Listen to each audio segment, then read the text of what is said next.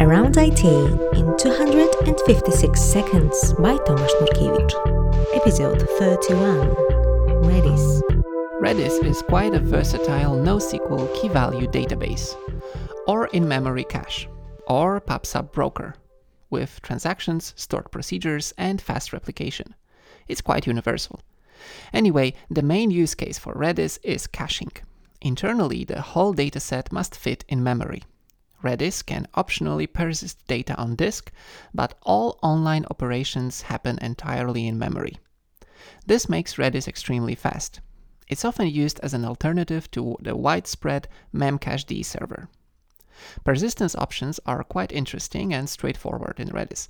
First of all, you can entirely turn off persistence and risk data loss when Redis restarts. That's sometimes okay, for example when used as a cache. Secondly, persistence can be synchronous or asynchronous. Asynchronous persistence relies on RDB files. They hold a full memory snapshot at point in time. These files are great for backup, but the fact they are asynchronous means they are often out of date. Synchronous persistence, on the other hand, appends each and every write in an append-only file. AOF for short. Basically, a commit log. Redis performs compaction underneath, but in essence, every write lands there. Also, they are used to reconstruct the database after a restart. This append-only file is also perfect for replication. Redis has one leader and optionally many followers. Only the leader accepts writes and appends them to AOF followers keep reading that file over the network, replaying all writes locally. They remember the position in the file, so after a restart, they continue from where they left. The replication process is asynchronous, so each follower may have a slightly outdated version of the history. This is called eventual consistency. When a follower is very outdated, the append only file might have been compacted in the meantime. In such cases, it will receive the full snapshot and continue receiving deltas.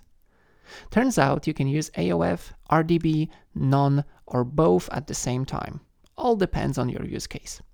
So, replication helps with spreading reads onto multiple machines. But what if your dataset doesn't fit in memory? The most naive approach is called client side partitioning. Each client can connect to multiple independent Redis nodes. Also, each client manually chooses which node to use for reads and writes. Typically, there is some hashing algorithm involved. This approach is quite error prone. Every client needs to use the same hashing algorithm. It's impossible to add or remove nodes to scale the cluster dynamically, and every client needs to connect to every node separately. Maybe what you need is Redis cluster, Essentially, every key is associated with one of 16,000 hash slots. When there are many Redis nodes in the cluster, each node holds an equal share of hash slots. Adding or removing nodes is transparent. Cluster simply moves some hashes to a different location. On top of all of that, there is Redis Sentinel. Sentinel provides high availability to Redis cluster. Redis has way more features, yet remaining simple and lean. For example, there are transactions that can span multiple keys. Also, you can write stored procedures in Lua language. Last but not least, Redis records can have time to live TTL. This works perfectly when Redis is used as a cache.